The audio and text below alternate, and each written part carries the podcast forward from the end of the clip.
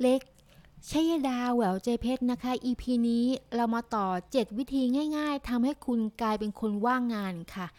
หากงานของคุณเป็นอุปสรรคต่อชีวิตนะคะ ได้เวลาออกจากงานได้แล้วค่ะ ต่อไปนี้เป็นวิธีง่ายๆ ที่จะทำให้คุณว่างงานใน 7 ขั้นตอนค่ะ ข้อที่1นะคะ โง่เขาเข้าไว้ค่ะ ไม่ว่าคุณจะฉลาดเพียงใดนะคะ คุณก็ทำเป็นโง่ค่ะ เมื่อบริษัทกำลัง เศรษฐกิจกำลังจะตกต่ำนะคะ แล้วคุณอาจจะถูกไล่ออกได้ค่ะ ข้อที่2นะคะอย่าเรียนรู้สิ่งใหม่ ๆ คุณเรียนรู้ทุกอย่างแล้วใช่ไหม ดังนั้นไม่ว่าคุณจะทำอะไร อย่าเรียนคอมพิวเตอร์ เรียนพวกออกแบบกราฟิก อย่าไปเรียนมันนะคะ อย่าได้รับปริญญาหรือตำแหน่งที่สูงขึ้นนะคะ คุณจะไม่มีค่าในสายตาของนายจ้าง และจะไม่ดึงดูดนายจ้างใหม่ค่ะ ข้อที่ 3 ยึดติดกับรายละเอียดของงานนะคะ หากนายจ้างของคุณต้องการให้คุณเรียนรู้สิ่งใหม่ ๆ พวกเขาควรจะจ่ายเงินให้คุณมากกว่านี้ และหากพวกเขาไม่สามารถจ่ายได้ให้คุณยึดกับการทำงานแบบเดิมๆนะคะ ไม่เรียนรู้อะไรเพิ่ม ไม่ทำอะไรมากกว่านี้นะคะ ข้อที่ 4 พูดว่าไม่กับทุกสิ่งนะคะ หาก เจ้านายของคุณอยากให้คุณทำโปรเจกต์ใหม่ คุณก็ตอบไปว่าไม่ครับท่านนะคะ ยิ่งคุณมีภาระผูกพันน้อยลงกับบริษัท ยิ่งคุณมีส่วนร่วมในโครงการต่างๆ น้อยลงเท่าไหร่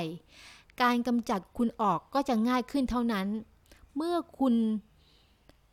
อยู่ในภาวะนะคะ เศรษฐกิจตกต่ำอะค่ะ คุณก็จะไม่ได้รับข้อเสนอ หรือกับตำแหน่งหน้าที่ ที่สูงมากขึ้น ข้อที่ 5 อย่าเขียนบันทึกช่วยจำอย่านำเสนอการลดต้นทุนที่สร้างสรรค์กับเจ้านายของคุณนะคะ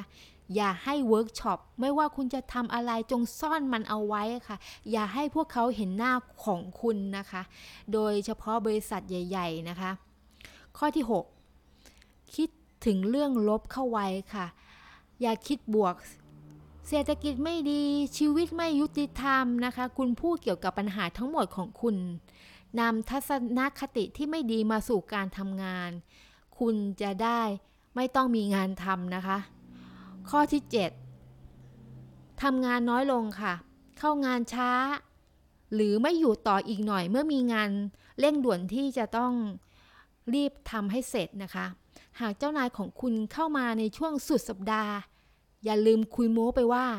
คุณนอนอยู่กับบ้านอย่างไรบ้างในช่วงสุดสัปดาห์ค่ะ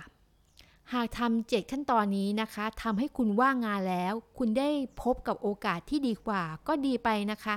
แต่ถ้าคุณยังไม่เห็นช่องทางหรือโอกาสที่ดีกว่า คุณควรจะทำงานปัจจุบันให้ออกมาดีที่สุดนะคะ